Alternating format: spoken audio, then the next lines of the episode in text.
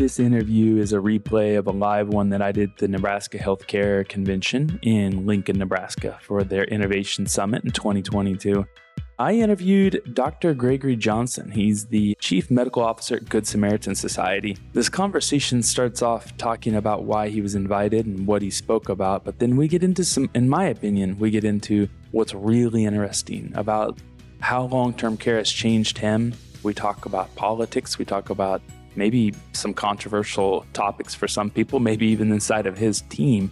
But what an amazing human conversation with an amazing human leader in our long term care industry. I hope you enjoy this chat with Dr. Johnson as much as I did. This episode was brought to you by Experience.care, the long term care EHR backed by guarantees. Visit experience.care forward slash guarantee to get your free profitability consultation today. All right, welcome back to LTC Heroes Live by Experience Care. My name is Peter Murphy Lewis. I'm your host. Today I'm talking to Dr. Gregory Johnson. He's the Chief Medical Officer at Good Samaritan Society. Dr. Johnson, welcome to the program. Glad to be here. So, Dr. Johnson, tell me what brought you to the Nebraska convention. I am headquartered in Sioux Falls, and they asked me to come down and talk about the the forbidden conversation in healthcare. And I didn't even know what it was about, but I said I'd be happy, happy to happy to come be that. So it's been great. And what was the forbidden topics inside of that talk? We talked about accountability and a little more specifically about crucial accountability as a as a book. I think the reason that it was fun and exciting, even though the book is probably a cornerstone of leadership, is just where where long term care is right now. A lot of mm-hmm. scarcity, a lot of stress, and so how do we deal with how do we deal with that? How do we deal with accountability in the context of stress? Can you break that down? I love talking about accountability in almost any sector. Like if my wife said, "Hey, I want to talk about accountability," I'd be like, "Oh yeah, this is cool. Yeah. I like it." Or my dad who works in banking, break it down to me. What when you talk about accountability, what are you thinking of? Wow, big question. I think that the first things that come to mind are are maybe what I, I don't think of or where I'd say it's not this, or maybe this is a, a wrong use of it. When we sometimes when we run into a wall, we're like, well, they know now this is just about accountability. We just need to hold some people accountable. And I and I think that coming from a place where like can we believe that everybody's doing the best they can with what they have? Or can we suspend for a moment our own story about why what happened happened and try to understand maybe what's at the root of that? So for us today, when we talked about uh-huh. accountability, some of it was defining what it is, what our expectation was that didn't get met, but then later on digging into all the different ways we can get at the root of how the other party acting didn't fulfill. And what were i guess i want to ask you i want, I want to go into that workshop. What were the conversation or what were the topics that came up or the subtopics? Explore those with me. First topic would just be is this worthy of a crucial accountability conversation? Are we gonna are we gonna really sit down and talk about this? I think most of the time when it's keeping us up at night and when we're feeling hostile toward the other person the answer is yes in fact, I don't know how many times I think it's a great idea to not have the conversation. Clearly, if we're having a bad day and I walk into with a chip on my shoulder, maybe that's where I'm just going to like let that one go. When to have the conversation, when you're going to have the conversation, how do you get right on the inside for you? A lot of times, if we're leaders and we're having that conversation, we probably have the advantage of being a little higher in the pecking order.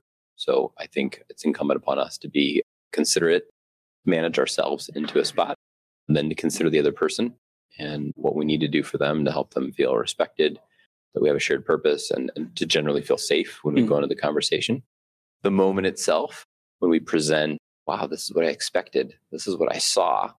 Can you tell me about that? Looking into why we're maybe why they weren't willing or able to do what we needed, and then establishing kind of a commitment. But I, I feel like what we got at, and again, why why I can be so excited about something that maybe sounds a little bit formulaic is I think at its root is people out there just trying to get their needs met.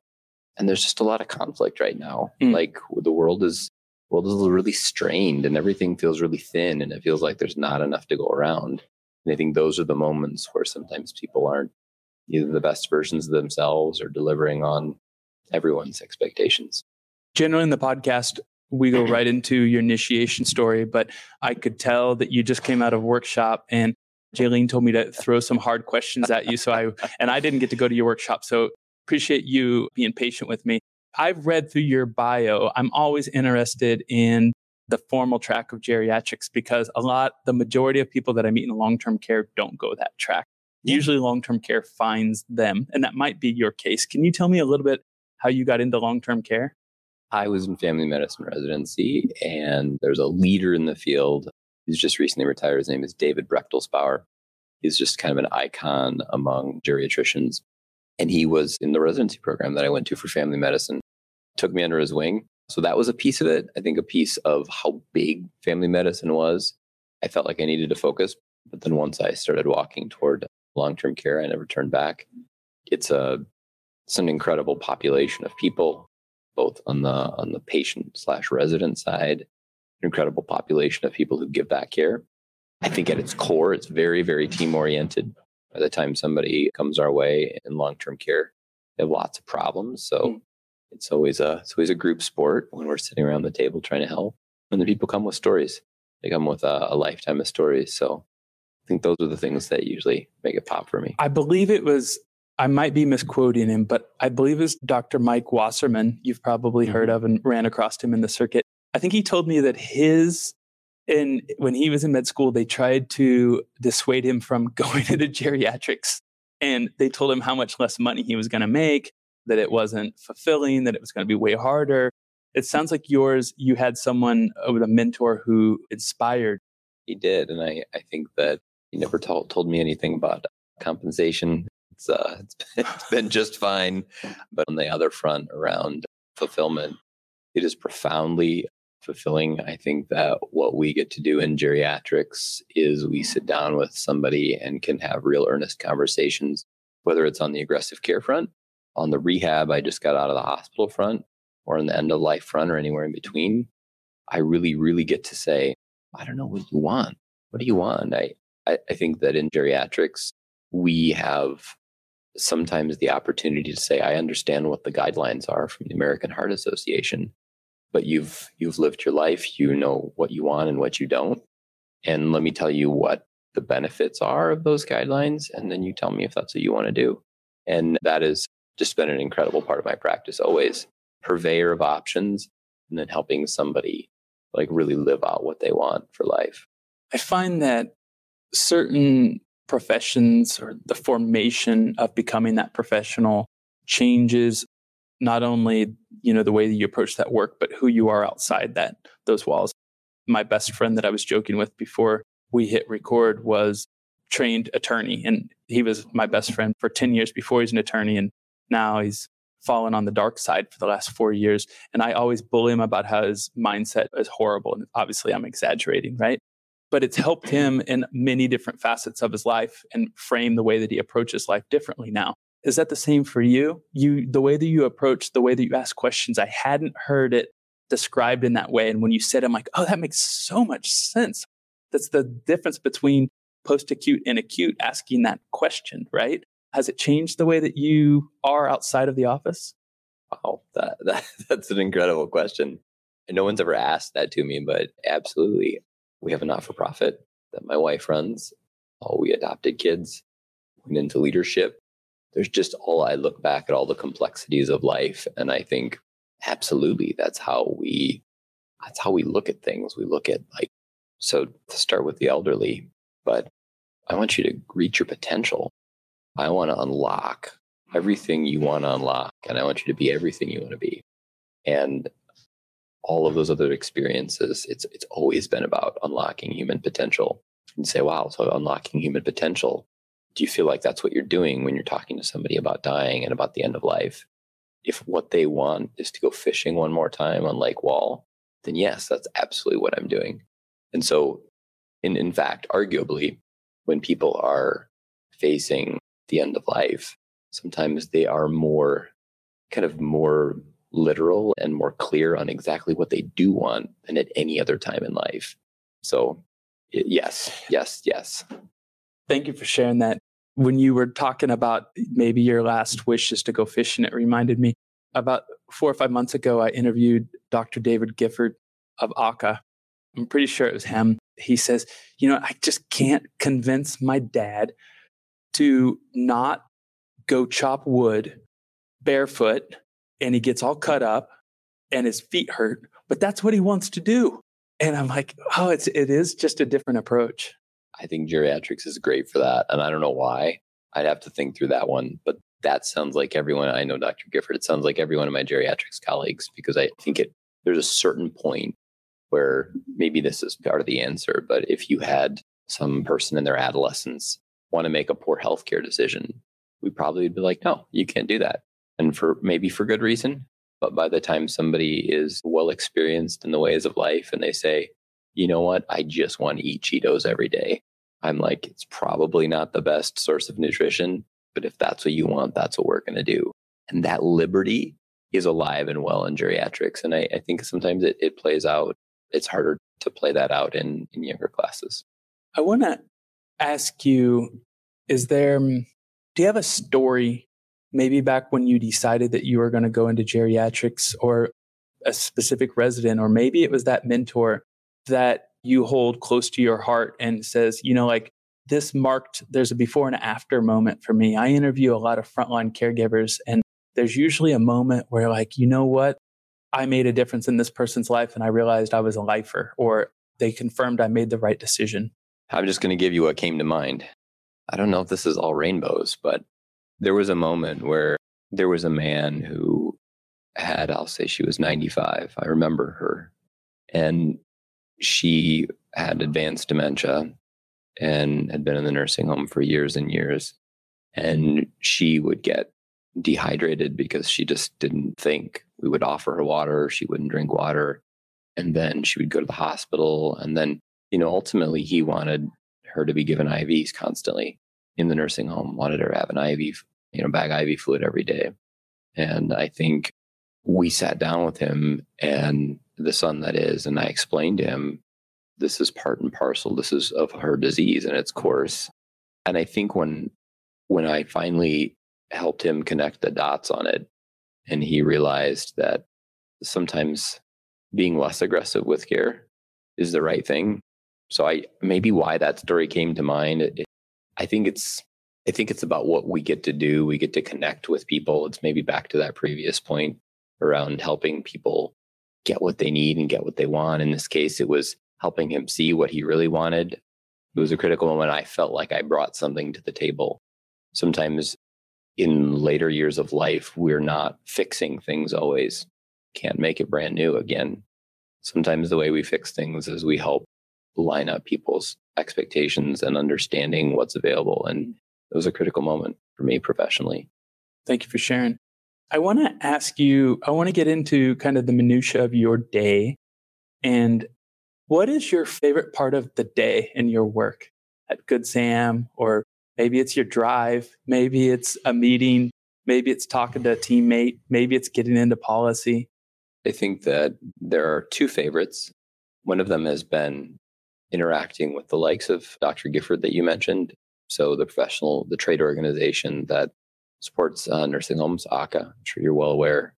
My interactions with them and the ability to have a say through that organization in how policy goes. My wife and I are very different people. She's the starfish picking up one at a time, and I've always wanted to be the end loader guy. And I feel like we have so much, so much to change, so much to influence in the public policy realm as it relates to senior care. So any chance I get to be there with that organization, I have an opportunity at least weekly to sit with those folks who sit right with the head of Department of Health and Human Services, Senator Manchin, and so on and so forth. So those are highlights. I think I also get a chance to speak with our leaders. I do these, I call them five star calls. I um, sit down with the leadership of our five star facilities and I'm like, hey, what's the special sauce? What are you guys doing? Like, I want to make everybody a five star. So I had this this brainchild. I'm like, yeah, if I sit down with all of them, I'm gonna hear a common thread. And I'm like, hey, we got this tool that are, that are my people put together. You got you got you guys like that tool. Like, you know, we're getting you data in a different way, and you know this isn't gonna end well. Um, I'm, I'm waiting for what. There's no special sauce. I want to pause real briefly just to thank you for listening to LTC Heroes. I want to tell you what we've been doing in the last couple months. I was honored to be invited to a couple different conventions with the platform LTC Heroes, one of those being Georgia Healthcare Association, Missouri Healthcare Association, and also HIMSS 22. And what we've been doing there, we've been interviewing executives like yourselves about the tools and success that they have had in their organizations and trying to build those out into tools that would be helpful for the entire industry. So I would encourage you to go over to ltcheroes.com forward slash community. Join our private community where we are building these conversations out into tools that everyone else could use. If you go to a local convention in your state or at the national level that you think LTC Heroes could collaborate with and highlight what you all are doing, please reach out to me at peter at LTC Heroes. Once again, thanks for listening, participating, and join us in the community.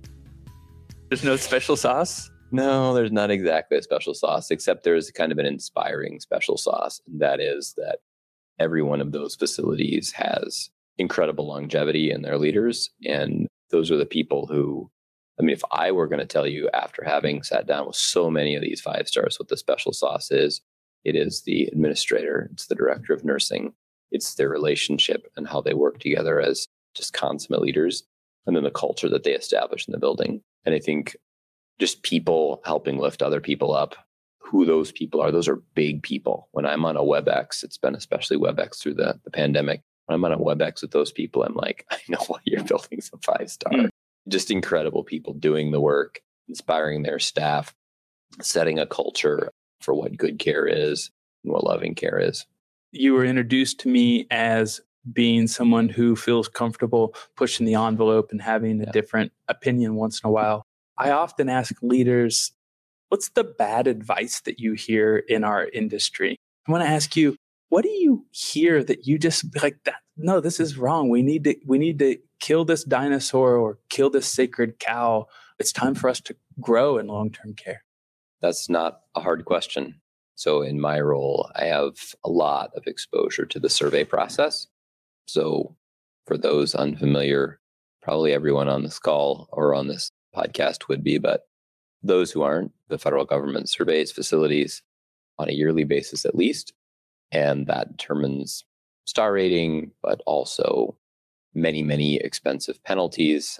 I think that when you listen to newscasts throughout the pandemic and after, there's always this sense that if we just regulate harder or if we apply more scrutiny, we will raise the bar and it will help everyone. And I guess I can say, you know, because I, I look at our benchmarks and not ours, but I compare to them nationally, that the number of serious tags, the scope and severity of tags over the last 10 years is unchanged.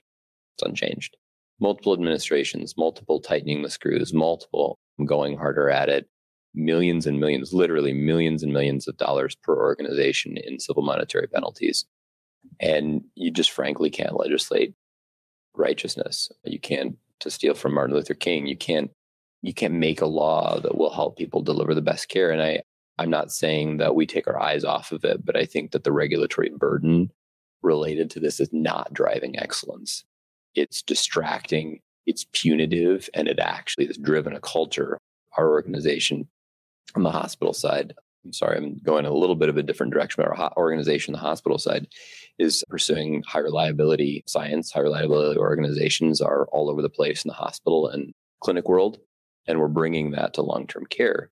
And some of that work is decreasing power distance.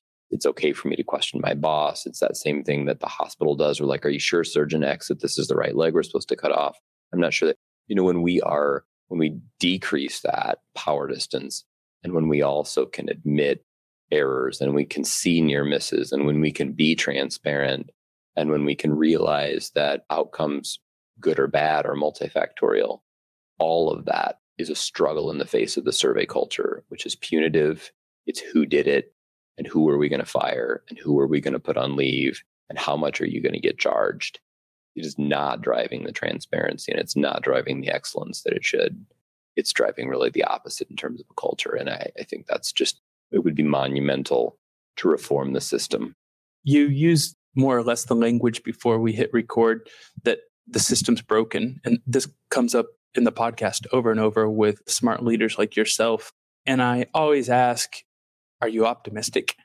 I think that that's deep, man. Um, probably because everything just rushed in.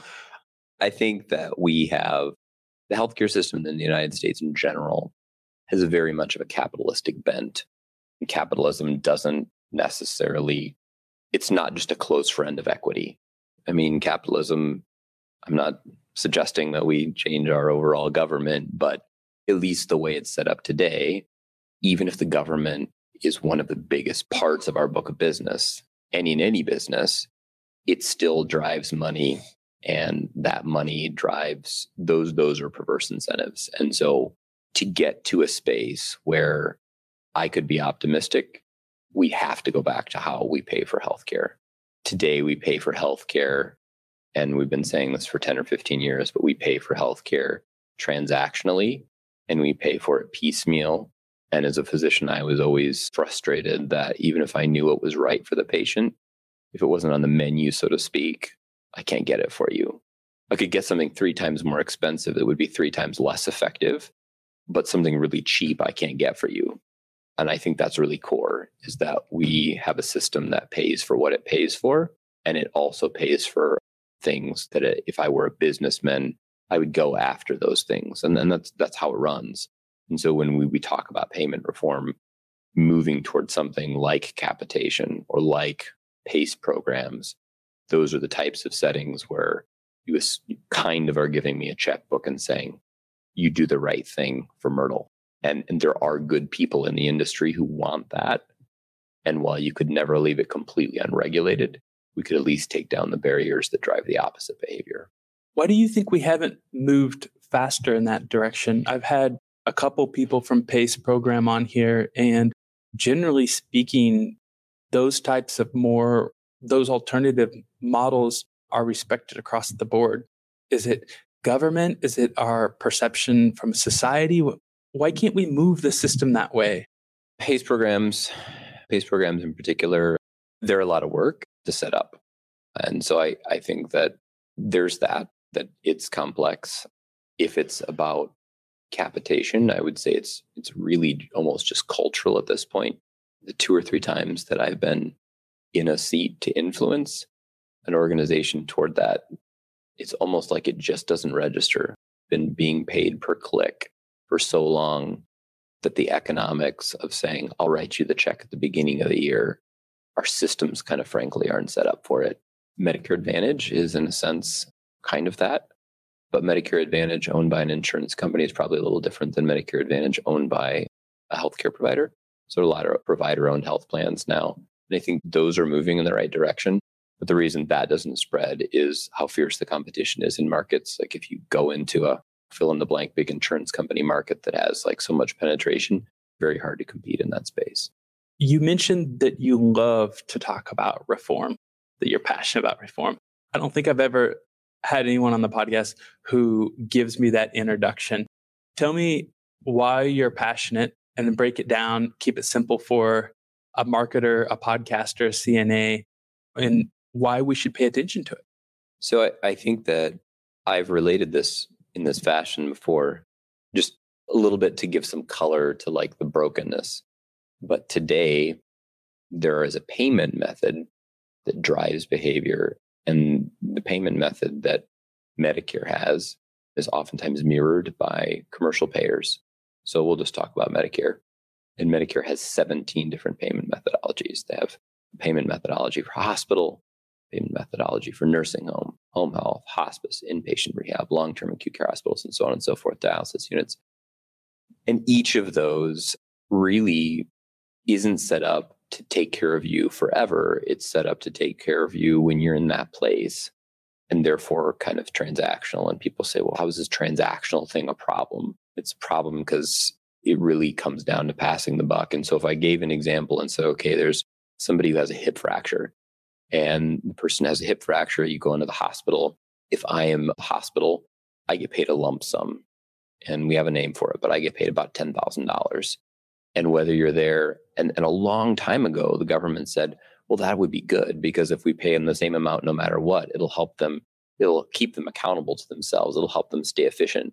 what it really did was it made the hospital say, wow, if I get paid 10,000 no matter what, well, maybe I should just try to like move them on through here.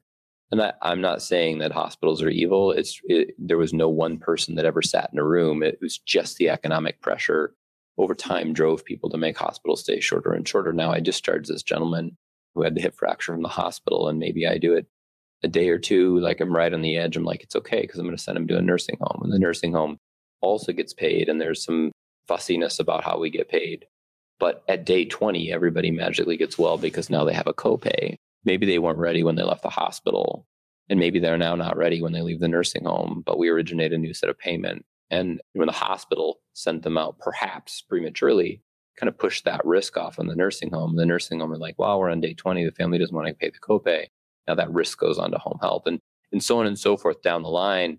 And if the person still isn't well, then the whole cycle starts over again. And so at each moment, we pass things on down the line. And that is how sectioned off each part of illness and recovery is. And so my life changing moment was when I visited a system out in New York who'd been capitated for 15 years. And so they there were 17 payers in that market. And this health system was so good at managing care that they white labeled that 14 of the 17 payers gave all their care management over to this health system. And they, again, so for those not super familiar with capitation, you get the check at the beginning of the year, kind of. And so I always just say it like this they have a pot of money. They literally have a pot of money.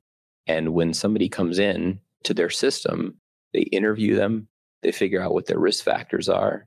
Like, she has pet dander in her home and she has COPD and it sounds like she needs an exterminator. Like, wait, these aren't medical things, are there? No, like they're social things, but that is where we're not doing our job.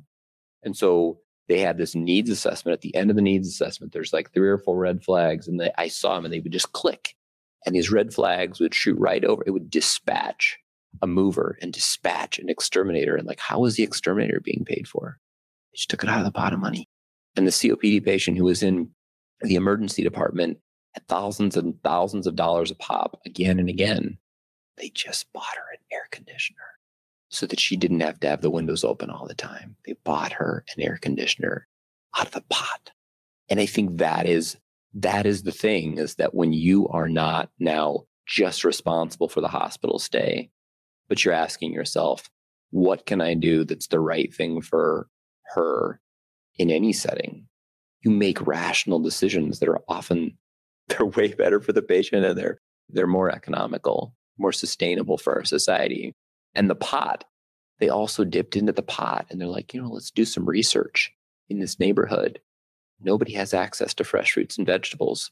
Where does everybody shop? They shop in a bodega, a convenience store. And so they like did a study and they showed like what got emptied off the shelves, massive amounts of refined carbohydrates, you know, like pre at the beginning of the day versus post at the end of the day. We got to do something. So they set up fresh fruits and vegetable stands in the neighborhood and they taught classes. Sounds like pie in the sky, right? But I, I think that this is healthcare in the United States. Healthcare is about chronic disease and it's about lifestyle and it's about social interventions and it's about the things that we need to do for people in their homes and in their community. It's not necessarily what needs to be done in the hospital or in the nursing home, that probably means we didn't do it soon enough. I love the answer to reform because you made me interested. I told you that whatever you're passionate about, I was going to get interested in. I want to know when you developed that passion for reform because you did a great job of explaining it to me. So I, I did want to know did it come with practice? Come at school? Did it come after you saw the system was broken? So before I visited this um, system in New York, we were in the largest ACO in the United States and similar ACOs. We more or less get told about how much we can spend on a patient. It's not quite that that bad, but similar. And we know where we're at. And so we were kind of slicing and dicing the data and the things that people kept coming into the hospital for and kept that kept them from having good health and wellness and meeting their human potential was the same things again and again. It's not that somebody never gave them the right med or never gave them the right advice or never gave them a taxi voucher. Like those are the little band aids that we throw. And I think I got kind of discouraged with how hard we tried to help people. Sometimes they didn't advantage themselves with the decisions they made either, but they also sometimes didn't understand. And I got kind of low with that. Mm-hmm. And I think that it was after it was after that valley that I visited New York and I was like, see, we can do this. And I think that, you know, when you look at spending one out of every five dollars in the United States on healthcare or more, it's a really, really big chunk of money. Dr. Johnson, I'm going to wrap this up with a personal question. I feel your energy and your awareness makes for a great, great kind of reflection of what we've gone through with the pandemic. What have you learned about yourself in the last three years as a leader, the way that you handled the pandemic, the way that you helped make decisions, the way that it affected you emotionally, spiritually, or physically? I think that we we have learned that we need to go out and see and understand. We were isolated or separated by distance. Our systems in 22 states, and that's already hard. So we saw them less. Circumstances changed through the pandemic and with regulation. And I think that you know you always think as a leader that you that maybe you have objectivity and it's an old lesson but i think until you go out and see and understand the shoes that people are walking in and understand what they're facing i think the comment that i made earlier about someone posed a question when i was disappointed in a situation and probably in a person and said don't you think that person's doing the best they can with what they have can you believe that for a minute so you know, I think a belief in the good of human beings first. I think we saw that in spades during the pandemic, right? Just people, are our frontline staff who stayed the long nights and worked the extra shift, and when half the workers, half the staff were out because of COVID, they're like, well, somebody's got to be here because somebody needs to take care of our residents, but frankly, our loved ones. So I don't know, like that was kind of circuitous, but I think probably a, a teeny bit of teeny bit of guilt or something that, but a little bit of redemption too, like a teeny bit of guilt that I I didn't have as deep a belief and just kind of rising up and saying people are good, people are just good, and we need to believe that, and that's what we need to spread. Dr. Johnson, thank you so much for joining me at LTC Heroes. It's great to meet you at Nebraska and hopefully meet you back next year. Thanks. All right, confession time. Yes, I host the LTC Heroes podcast, and hopefully you know that by now, but I can't take all the credit. Jason Long, the CEO of Experience Care, told me two years ago when we started this show that this new audio platform had to create value for everyone, whether you're a client of Experience Care's electronic healthcare records or not. He then encouraged me to become a CNA to really help LTC Heroes resonate with caregivers and leaders. And between me and you, he really knew what he was talking about.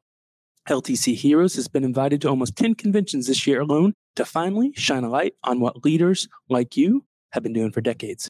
It's that sort of knowledge in the industry that really makes me appreciate experience care, which has developed customizable and intuitive EHR that makes clinical, financial, and billing processes more efficient and accurate.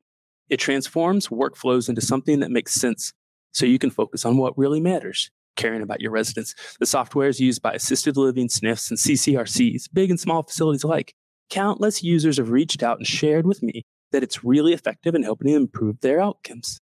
I can honestly say that I know my parents would be proud to learn that I work at a place like Experience Care. Visit ltcheroes.com to join our Facebook group for nurses and our exclusive LinkedIn group for LTC owners. Visit ltcheroes.com for your exclusive access today.